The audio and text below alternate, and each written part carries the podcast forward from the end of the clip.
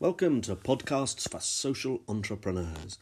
I'm Digby Chaxfield, and I'm going to, before the next episode, and you sit back and relax and enjoy the dulcet tones of one of our incredible social entrepreneurs, I wanted to just introduce why I started Podcasts for Social Entrepreneurs.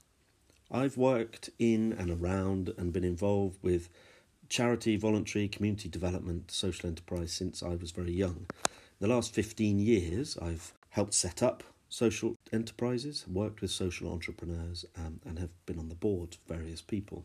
In society today, solving the problems that we face is a very complicated and disorganized and slightly chaotic system. Today's society faces multiple problems, and the solutions are complicated. They are not organized, they are slightly chaotic.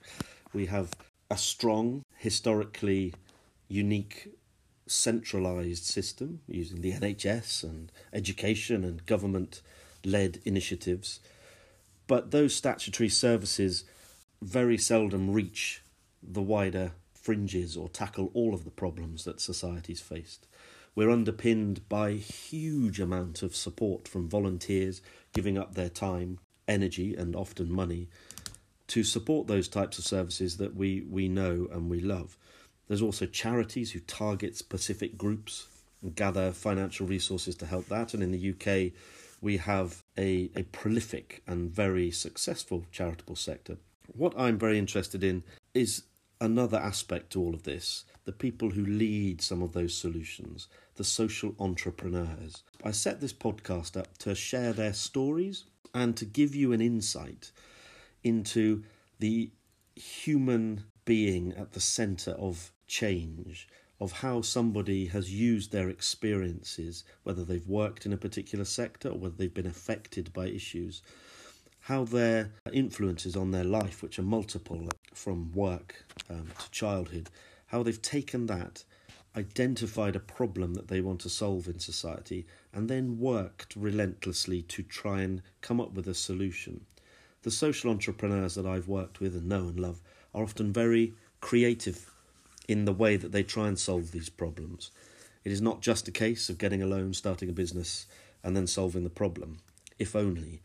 Um, the way that social entrepreneurs galvanize different resources from different places to try and solve a problem. And also the solutions themselves, the social enterprises. When you hear about the way that each individual social entrepreneur has set up and run their business. It is a very creative process. The insights that I want to draw out kind of fall into three rough categories. One is that human story, the story of the person who has facilitated and enabled a change um, and taken big risk to make a difference and drive towards a social goal. The other side of it is a little bit more around the mechanics of how have they created, if you've created a social enterprise, how does it function? What does it do? What is the operational side of that?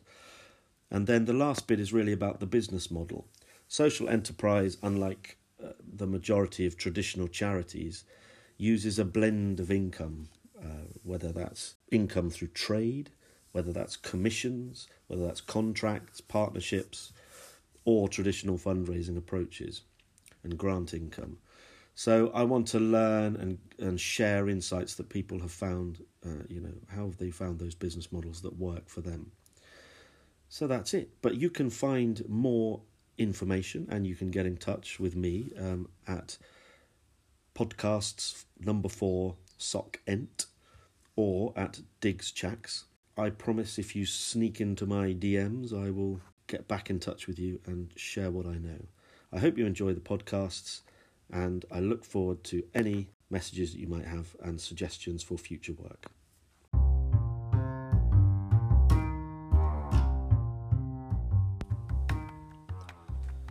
In this episode of Podcasts for Social Entrepreneurs, we meet Olive Quinton. One of today's biggest challenges is the development of workforce and work ready young people. Olive works with vulnerable young people and struggle with little or no qualifications, little or no money or family support, and move them to a place where they are confident, intelligent, has created the most amazing social enterprise that supports these young people to move themselves from a place of often desperation, work ready young people, um, and enjoying themselves. Olive's programs make a hell of a difference to many people's lives. And the work that the young people do to support hoarders and older people who need help decluttering is magnificent. Olive solves multiple social through her challenges, pragmatic, positive, and supportive approach. This episode falls into roughly three sections. You'll hear about Olive and her story and the influences that she's had to move her to feel confident to work in this type of way. You'll hear how Lofty Heights works. For me, the operational approaches that Olive takes routes to employment for vulnerable young people. You'll also hear a little bit about her business model. You can find more information about Olive at lofty underscore heights. Enjoy the pod.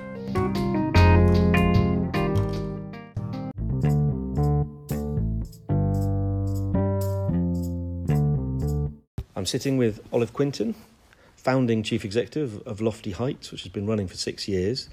Um, and we're going to talk all things Olive and all things Lofty Heights. So, Olive, welcome to the podcast. And please tell me, I think we'll start with a little bit about your, your social impact and what Lofty Heights is set up to do. Okay, well, that's an easy question. um, I set up Lofty Heights to give employment and training opportunities to very vulnerable young people who have not got a chance of employment and the reason I did that was because I think how can you improve your future life chances if you don't have an opportunity for work? How can you reduce your risk of homelessness? And um, all of those things that young people aspire to do if you haven't got the money to do it. Yeah. And so, why young people? Um, well, it was because. Where did it all start? Well, it started because when I had a proper job. yes. Um, so what my, was your proper job? My background really is it is in community development, and I started work in that field a long time ago uh, in London, and the first job that I had working with young people was actually running an adventure playground. Wow. On the North Peckham estate in London and that's the estate that Damilola Taylor oh. was killed on. Yeah. It's had lots and lots of social issues, lots of lots of problems, lots of very vulnerable people and disadvantaged people, and a whole heap of very good people. Mm. Um, but they were kind of um, uh, oh, I don't know what the word is, tarnished um, by where they lived, yeah. and there was kind of assumptions made about if you lived on the North Peckham estate, you were the bottom of the pile and no hope and all that sort of stuff. Mm. And residents um, were aware of that. Yeah, and very transient community. They thought they were a transient community because right. it was always like, I'm not going to be living here long, but actually they were there for many years. Yeah. So that was quite interesting. So you're running an adventure playground. Yeah. That's that's amazing. Uh, that must have given you quite a unique insight because when people are playing, the guards usually let down and, and you can oh, see. Oh yeah, yeah. Learning through play and all that was a kind of. Uh, kind of jargon term at the time. Oh yeah, yeah. You know, learning through play, but actually it it was pretty amazing because um, we would open at 12 o'clock in the day. That was quite nice not to have a nine to five job. And we'd work through till eight o'clock at night. A summer and winter, bitter, bitter, bitter cold nights. And you'd always have a group of kids that would come on, and they'd be the kids that perhaps who didn't have anyone at home. Yeah. Um, we had a lot of kids that we actually fed on the playground um, because they weren't getting fed properly at home. And I remember one time that we uh, did a trip to the seaside. We saved up and hired a coach and took a load of kids from the North Peckham estate off to the seaside. And for some, it was the first time they'd ever seen the ah. sea. And two little boys, little brothers, we actually dressed out of the lost property box because they turned up so poorly clad and dirty and everything Yeah. that what we had in the lost property box was better than the what they turned up wearing, in. Um, so I've always loved working with people in that and and just in that yeah. Was kind that of parents as well that you worked with, or did you? no, not really. Um, I worked later on with parents when I ran um, a play bus, Yeah. but that's another story. I like the play theme, Olive. That's Yeah, well, the, and but but our play, our adventure playground was actually open from the age of five to twenty one.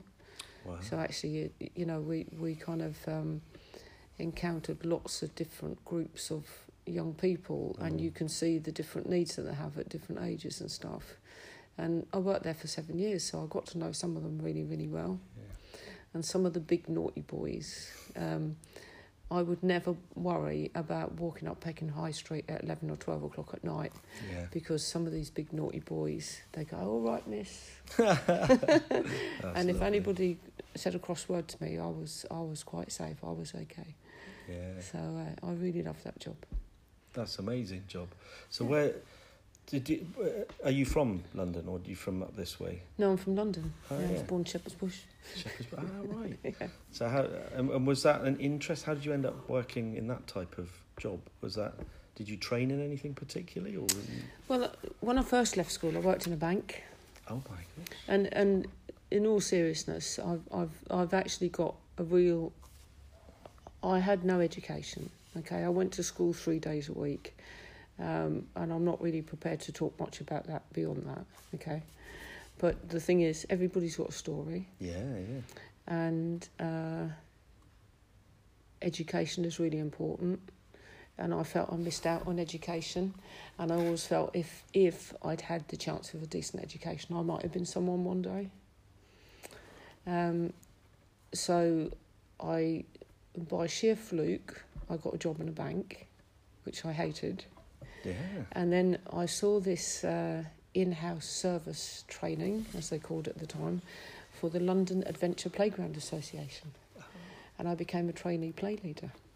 And that was kind of, uh, So through That's a what- bank. Gosh, that's amazing. yeah, I just saw this advert this day Yeah. and, it- and uh, it just really appealed to me. And I just, I was lucky enough to become one of 12 trainees from across London and uh, learnt how to build structures on adventure playgrounds and learnt uh, first aid and health and safety and child development and uh, woodwork and all sorts of things on this fantastic course Yeah.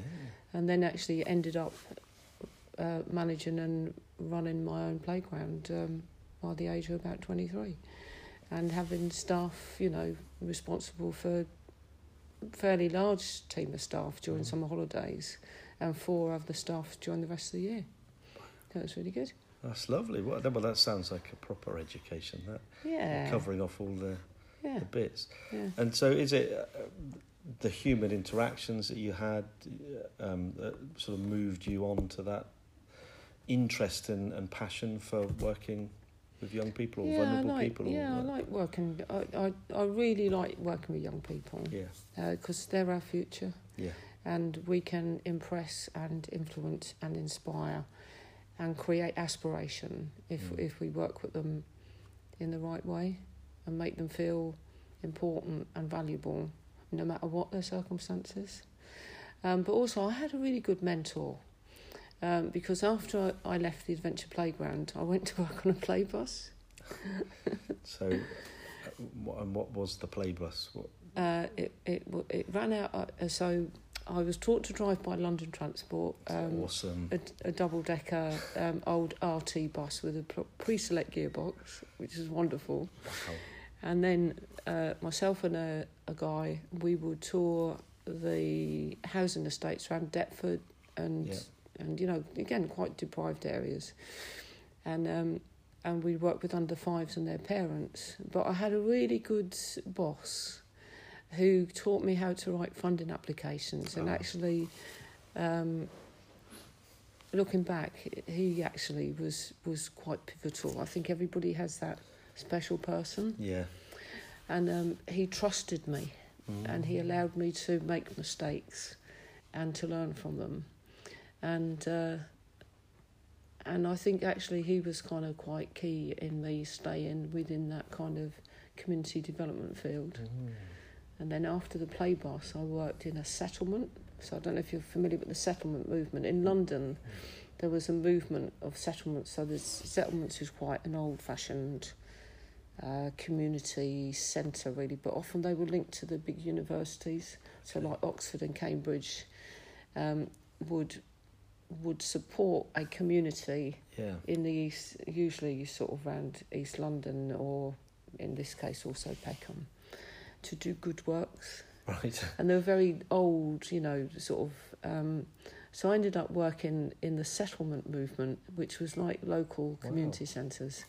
So I went from the play bus to Pitt Street settlement Slightly more static. Yeah. in in uh, very static, and uh, worked in um, in a drug education project there, and working particularly with women who were tranquilizer users, and um, it was around supporting them, getting off sort of tranquilizers and just changing their lives really, and leaving abusive relationships or whatever. Mm. And then and that was at the time when um, the whole AIDS thing kicked off, Yes. and uh, so through our So when drug was that? Eight, mid eighties. The 80s, yeah. So then um, the whole kind of AIDS thing kicked off and around, you know, massive. So I was quite involved in that as well. And uh, where did I go from there? Oh, I don't know. Oh, yeah, then I went to another settlement in in Fulham in London, and I was a volunteer coordinator there for many years, working again with with people that perhaps had mental health problems or whatever, and then used volunteering as that step first step back into uh, Mm. employment. But in those days, if you declared that you were doing voluntary work, you'd, you'd have your benefits cut. Because whereas now, fortunately, uh, Yes. volunteering is seen as a, a route into Into employment. employment. Yeah.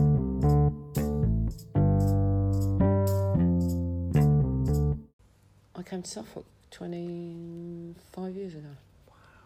And uh, started work with Age UK, or Age Concerned Suffolk as they were then, Yeah. working with people with dementia and developing services, so Mm. very much service development stuff Yeah. and fundraising and all that. Then ended up working after that for the NHS, Yeah. which amazed me that I actually got a job working alongside consultants and other important people when I have no education, uh, which rather amused and amazed me. And then, in a moment of madness, left there um, And- after having done uh, some time with the School for Social Entrepreneurs yes. and gave my notice in and said this is what I want to do and the rest is history. Looking back at that, all of the peop- the jobs you've had, and Mm. the people. What is there a a theme or is there a commonality?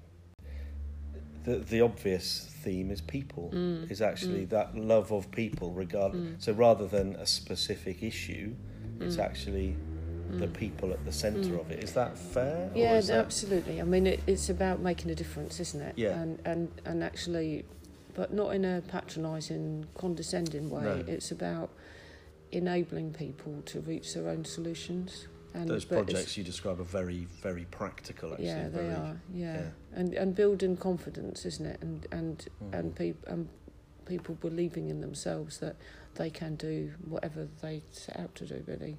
Yeah. And I know that is very much the behind the work that we do at Lofty Heights with young people. That Yeah.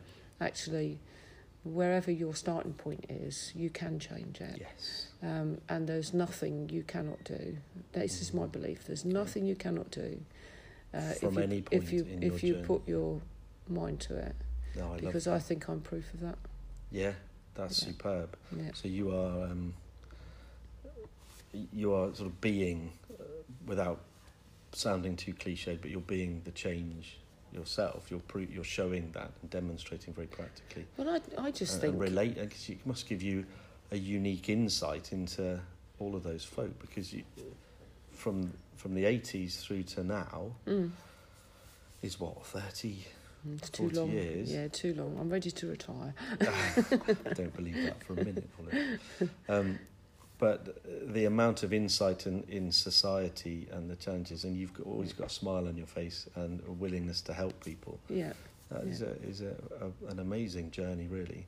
I had a nice quote the other day, probably on Twitter, probably on in the, the social media echo chamber, but um, it said that the past is ashes, future is wood, and the present is the fire that we have. Yeah, absolutely. Um, which I what I like about that is the transformative nature of it, and linking to human, you know, human suffering and the ending of human suffering, and doing the next step and being able to Yeah. take take control of that next step um, Well- is is something that you need other people to do. I think often we get stuck thinking we are trapped in one place, but actually until you have a touch point, and and certainly I, I you know, having seen the young lads that you work with, that from the beginning when you interview them and Mm. work with them to the end, Mm. there is a huge difference which is of their own making, Oh, but absolutely. very, very carefully, intelligently facilitated and supported by you. And, and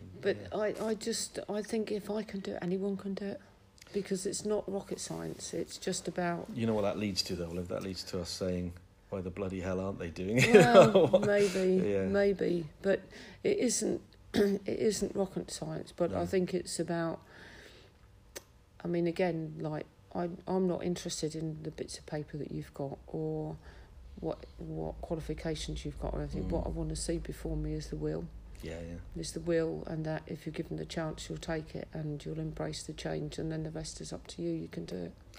Actually, that can we talk a bit about how you induct and work with how you take the young people from their starting point, whatever that may be, to actually being employed by Lofty Heights and working as young professionals.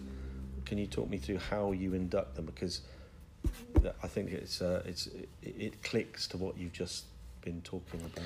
Well, what what we do is um, go out to the places where young people are. So when we've got a job opportunity. So six years ago, when when I started Lofty Heights, I had no money. Um, I was squatting at the hub, uh, thanks to your good self and welcome. others. Yeah. Um, and I had no work, but I had at that time four young people that I had uh, promised an opportunity to, um, and felt a huge obligation Mm. to. But the journey starts with actually first and foremost deciding. In my case, I wanted to give opportunities to NEETs, Yeah. you know, young people eighteen to twenty four, and rather than just put an advert in the job centre, you need to go out to the places where those young people are. Um, and Mm. again, that's my community development, really, isn't Yeah, it? Because you you need to go where the people are, and not expect them to come to you. So we do a, a round of information sessions, um, Mhm. and we tell people basically about Lofty Heights and who we are, and the fact we've got no funding, and we earn our keep through the work that we do in the community for Mhm. other vulnerable people. And if we don't work, we don't get paid. Yeah. Um, so that's the kind of information sessions, and then you know people are interested, and we tell obviously people about young people about the opportunities they can have with us, Yeah. and then if people wish to sign up there and then they can. So the signing up consists of a very simple application form, Yeah. and basically all I want is your name and address and your contact number, uh, because for a start, that's enough. Yeah. So you have to remove the barriers, don't you? Of yeah. complicated application forms or We know what um, expectations of CV writing and all Yeah, that is a yeah. is a huge barrier for many Yeah. people. So then, in the past, what we've done is actually, um, on two occasions, we actually engaged with Otley College, Yep. who ran for us a six-week training program, which was around things that we need for our business, which is customer service and health and safety, because we crawl around lofts and, um, you know, work with power tools in the garden and and Yeah. clear cluttered homes. So health and safety is really important, um, but also just stuff around customer service. But we also look at what the individual might need, and often with the young people I choose to engage, Mm. They've got issues around literacy and numeracy. They've not worked before. They've not had any interview skills training. They lack confidence and self esteem. So that six weeks, that first six weeks that we engage them. Mm. It's about re-engaging them in a learning environment, Yeah. and that's why I really liked working with Otley, um, because once they're back in college, as it were, they can see what other courses are around. So if I can't take them on, they're made aware of other else. that there are other Mm. things. I've noticed Um, you also um, you manage manage it very sort of very clear and very upfront, Mm, but within that there is a setting of boundaries for people mm, because you're uh, all the time communicating the behaviours of of working and what your expectations are of work. mm. Um, Absolutely, because the thing is that whilst we are supportive employers, we're not supported employment, and I think there's a difference because you see a lot of six month employment Yeah. schemes where there's too much slack given. So you've been late because the budgie fell off the perch. Oh, poor you. And actually, we, we go the other way and we say, you're expected at a certain time, and if you don't turn up, we will go off to work without you. You don't work that day, you don't get paid. Because actually, that's the real world of Yeah, work. yeah, yeah. Yeah. Um, so following our, our six weeks at college, um, we then um, give people two weeks work experience with Lofty Heights in the workplace. And then at the end of that, we will interview again and we give three people paid employment. Mm. So we've done this three times now, so we know the model works. Yeah. So it's very competitive, it's very open, it's very honest, it's very frank from the beginning. And of course, along the way, people will drop out. But I'm actually really proud of what we do because the very first time round when we did it, it was kind of mm, winging a prayer, you know, okay, seems like it might be a good idea. And we engaged people through the job centre. And a coach at the job centre said, because I was really worried about taking 12 people into the course because Yeah. Otley College said we had to have 12 people to run the course. Oh, right. And I was really worried about that because I'm saying, but at the end of the day, the best I've got is offering three people a chance of work. Yeah. They said, oh, don't you worry about that. You'll be lucky if at the end of the programme you end up with three people. Mhm. I was really proud six weeks later to go back to the coach and say, Do you know that I took on 12 people through you know, the, the training? And I said, We ended up with 10. That's And we lost one because at that time they were recruiting games makers for the Olympics. Oh, And he went off to be one of the volunteers. Oh, and our course Well, that is just. very successful because th- th- that initiative gave so many people access into events management. yeah, Um, yeah, yeah. yeah. And then the other person was very severely dyslexic, and the screening that should have happened in terms of picking that up didn't happen. Mm. And three days into the course, he just couldn't cope with the whole classroom thing. So Yeah. that's why we lost two. So I was really pleased that we kept ten, and then we interviewed, we interviewed eight because um, there was two lads on the program that one committed a burglary while he was on the course, so he's ruled himself out straight away. So And, hope the um, burglary was done very safe way and using ladders the proper way. And especially when Yeah. we're working in the homes of vulnerable people, Oh, I mean, no, we've got a very clear, yeah. very clear. It comes back to your this is the reality, this is the Yeah. world of work, this is the expected behaviours, and that isn't one of them. Yeah. So we interviewed, I think, eight of the group. We gave six uh, two weeks' work experience. And then from there, we took on our first team of three. Ooh. And um, in fact, we took on four that first time. And that was because some counsellors that I was introduced to through the hub Yes. gave us some funding, which meant we could take on four in the short term. and um, and we had no work whatsoever at that time. And our our um, work at that time was about providing a loft emptying service Yeah. because to address the issues around fuel poverty, and people had stuff trapped in the loft, but couldn't get their lofts emptied for the insulation to go in, And the So- companies wouldn't put it, wouldn't do the, the No. emptying, would they? and it was a no-brainer, wasn't it? You've Yeah. got young people that want work, and you've got people living in cold homes because Yeah. of stuff trapped in the loft. Well, and that's really where Lofty Heights came from. So what, what amazed me about that first group of lads, uh, they were all lads, Mm.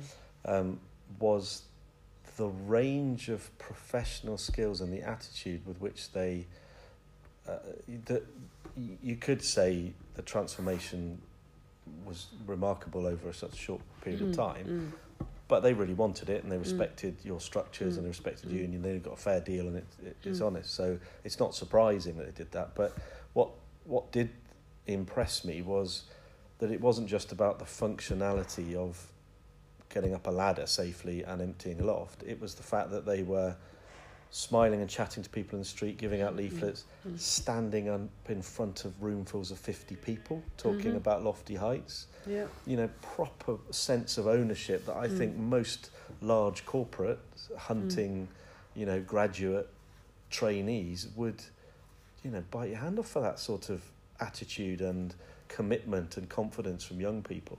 And you achieved it over a relatively short space of time. So if you renamed your program sort of the I don't know the anti-graduate trainee program. you're, you're making such wonderful employable people out of that, that process. So, but there is something in there. I think that that it needs to be learnt generally, and it's a creative message about uh, how we solve problems in society.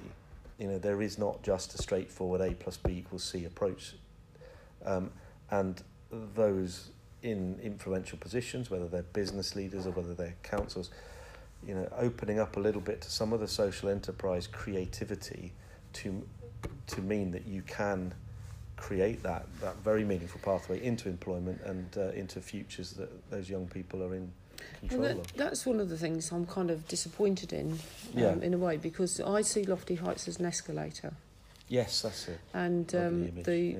the the thing is that I'm quite prepared to spend 18 months knocking the rough edges off off of young people Mm, um, and get them very very employable yeah.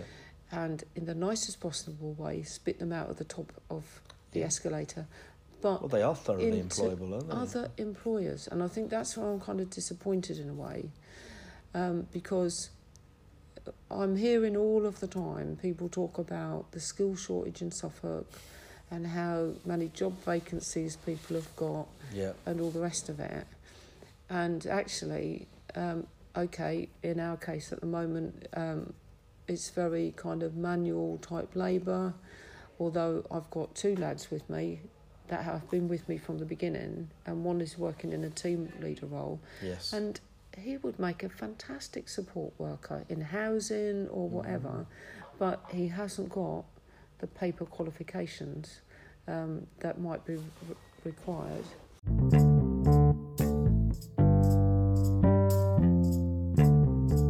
Um, okay, Olive, what what what would you say to employers? Because there's a lot of employers in this part of the world um, about being able to make the processes easier to access some of the folk that you work with.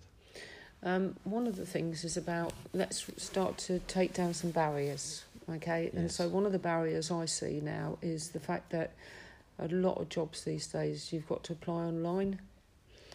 Now, Yeah. if your literacy and numeracy is not brilliant, but you make a really good manual worker, for example, um, let let's remove those barriers by saying let's not worry about the application form actually let's see what we've got before us and maybe Yeah. give people some work trials or even some paid work trials Yes, absolutely. um, and and then you can see whether that person's right for your business or not. Because I have a plea to Suffolk let's grow our own. We've got tons of opportunities coming up with, with Sizewell um, big um, Mm. building projects you Yeah. know um, massive housing developments um, that are in the pipeline. And agri- agriculturally, uh, potentially post Brexit, you know, we may not be getting the influx of, of manual workers yeah who can take up those posts. Absolutely. So, and and again, I suppose Lofty Heights is a small organisation, but maybe a good example of how if you remove some of those barriers, that actually we are evidence that we're growing our own because we've got a team of young people now that are no longer the frightened boys that joined us, but working men yes. and are working men Yeah. are core to my business um, and Yeah. have helped me to grow the business. And are in, in extremely loyal workforce. Yeah. and that's all because that we've just made things we've invested time and energy in these individuals over a period of time. Um, but I think potentially if Lofty Heights was here in 10 years time um, I think we could still potentially have some of that core group with us not because they're dependent on us but because they feel invested in the business Yes, and they want to see it grow, and they're also invested in the mission, which is what every good employer wants. They want workers who who are working for that purpose that they're set up to do, and are willing to um, give a good account of themselves, which you you've clearly helped young people to draw out of themselves.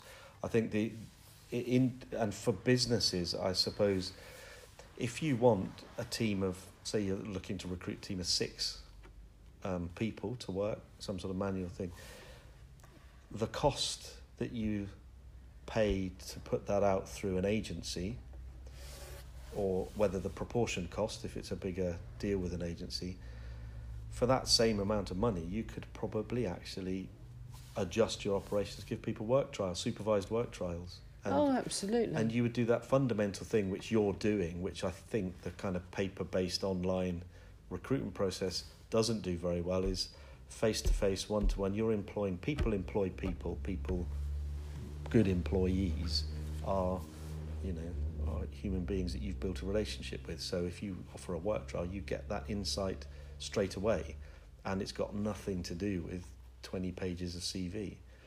You uh, know, so I think that what you're saying is is hugely pertinent for the wider workforce actually. because you want to look at potential you know is this person potentially right for Yeah. my business Potentially right for your business and if you are have a, such a high staff turnover because you're recruiting through a, a, a computer system, Mm. you're meeting the people, they've got the qualifications but they don't they're not they're not committed to the actual job.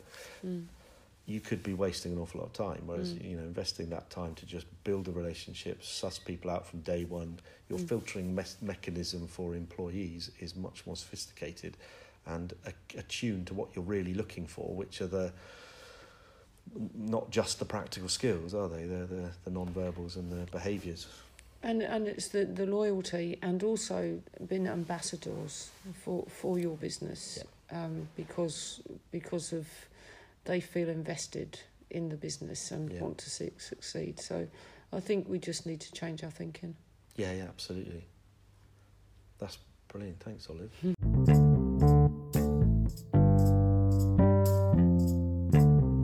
Um, so, can you tell me a bit now uh, about the the Lofty Heights business model? How does it work as a business? So, we've talked a lot about the social impact, which is tremendous.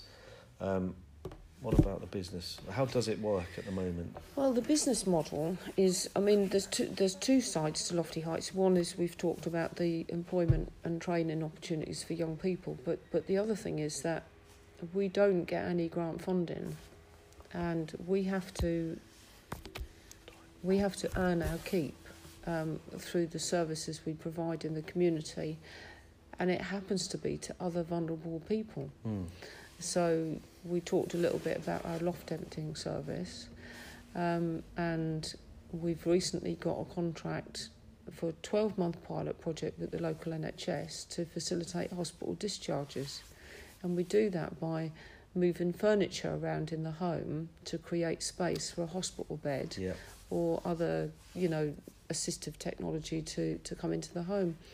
And we started this um, officially in July, but we've been doing this for the last several years. Anyway, yeah. But put a Yeah. business case because a block bed in Ipswich Hospital costs four hundred pound a day, and a person's not going to block a bed for a day. And if they're stuck in a bed simply because there's no one to move furniture around in the home, yeah. um, we we we saw a problem. We made you know we made a suggestion around a solution, and we've assisted 45 um, hospital discharges since July. Wow. Um, so our business model really is around that we provide services in the community that people buy from us, Mm. and probably 80% of the work we do now is, is decluttering homes and working in very hoarded properties. So, Mm.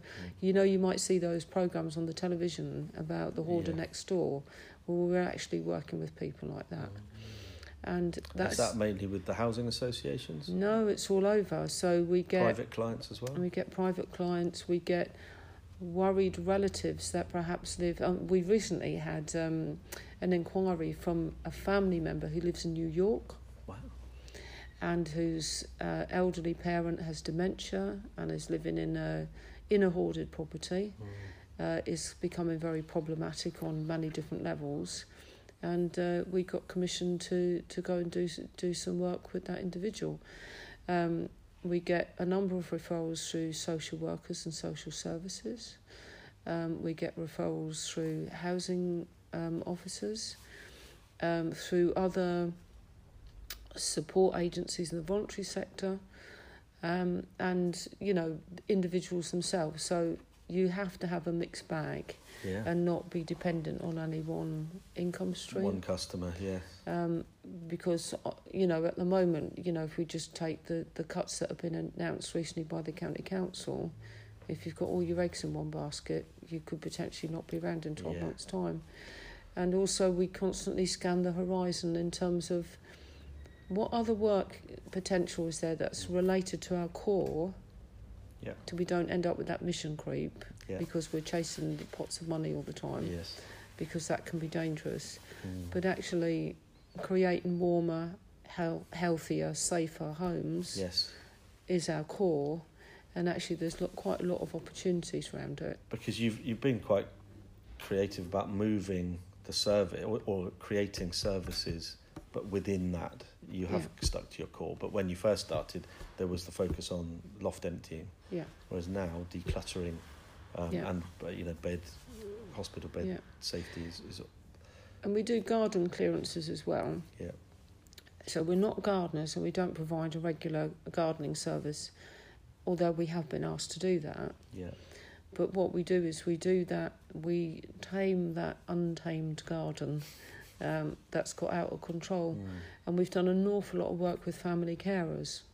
And that's quite interesting that where some people, for example, they've had beautiful gardens, uh, they then become a 24 7 carer. They can't get out on the garden, the garden Yeah. gets overgrown. That person then feels really depressed. yeah You know, it's all that kind of loss and regret and stuff that goes. Mm. And um, if we tame the garden, then a regular gardener can come in behind us. And we do the same with some of our very cluttered homes that have got into a real model, um, maybe because of long term illness or whatever. Uh, so we do that initial deep clean and clean through, and then a regular cleaner can come in behind us because they don't want to do that really dirty, grimy work that we're prepared to do.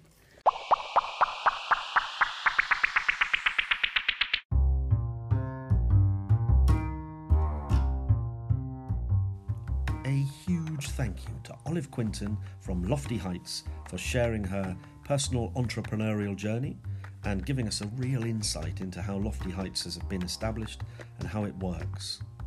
If you're a social entrepreneur, you can draw huge confidence in the way that Olive has operated, her resilience and her determination, and her caution in a world where people are throwing social investment loans at you left, right, and centre. Olive has stuck to her guns and made some super intelligent decisions. You can find more about Lofty Heights and get in touch with them at capital L Lofty underscore capital H Heights, or you can get in touch with the podcast at capital P Podcasts number four S O C E N T, or get in touch with me at Diggs Chacks on Twitter. I have taken to doing a little bit of consultancy for social entrepreneurs, so if you'd like to find more information out about that, do not hesitate to get in touch. And thank you so much for listening to Podcasts for Social Entrepreneurs.